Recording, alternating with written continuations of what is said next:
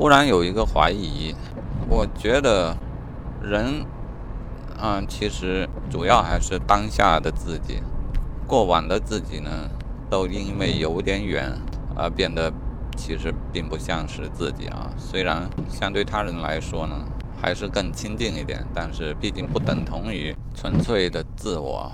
呃，或许自我呢，也就是当下的自我。就是当下的意识当中存留的一切，甚至呢，仅仅是当下意识当中感兴趣的那一部分，它才有可能被调用到。人呢，也一直是一种记忆力并不太好的动物。或许也正因为如此，所以我们并不像一台电脑那样，我们时时刻刻是全新的，我们总是难以预测的。好，那问题来了。那我记录自己的过往的思想，它的意义何在？刚开始我觉得我可以像记录他人的人生那样记录自己的一生。纵然过去的自己对于真正的自我来说，它也类似于他人，但它毕竟是他人中我认为最有记录的必要的一个人，也是最有记录的可能性的一个人。然后我就发现这里面有一个说不通的地方。如果当下的我和过去的我都不是同一个人，又如何要求过去的我和过去的过去的我，他们是一个连贯的我，是一个人生呢？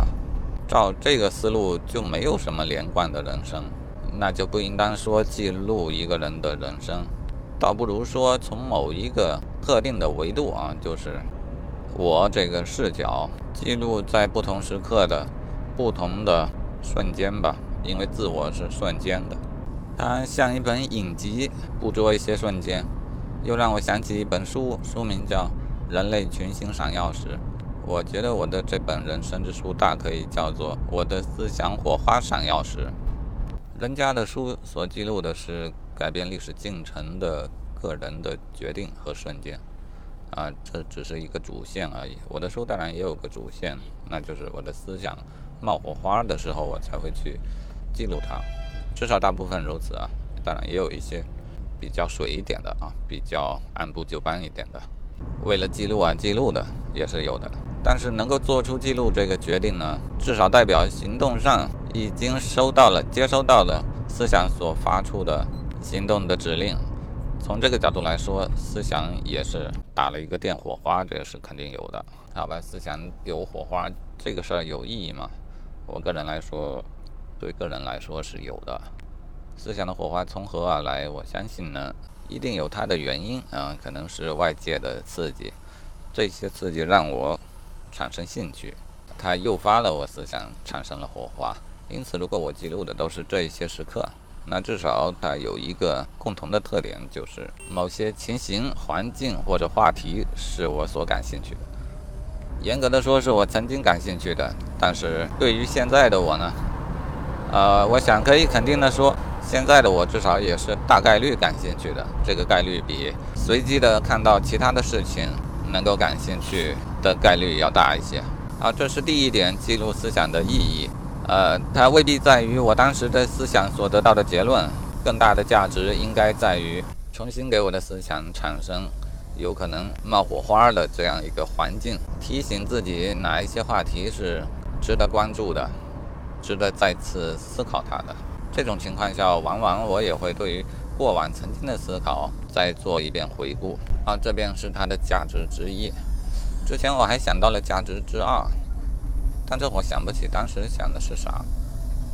这会儿呢，我倒是有了一个新的价值之二，那便是如果我一再的考察自己对于某一个同样的话题，在不同的时间都做出怎样的感想，那么或许呢？我就可以从我曾经的思想当中找到我这个个体它的一些固有的思想的模式。如果有这样一种模式，它就是贯穿始终的，它就把所有的我串在了一起。忽然内心的我感觉并非如此。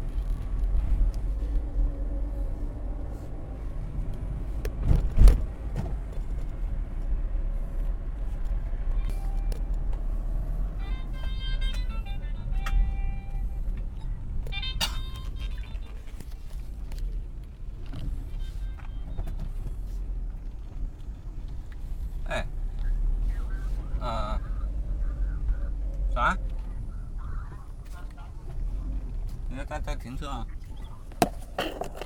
稍等。嗯。啊，你说。说什么？要清楚一点，明确一点。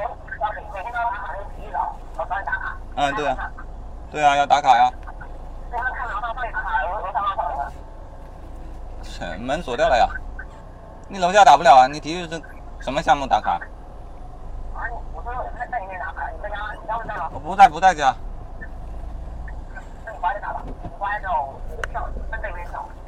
啊，对呀，跳绳是吧？好的，好的，那得回来打啊。啊。今天晚上上班的。哎呀，那早晚也，嗯嗯。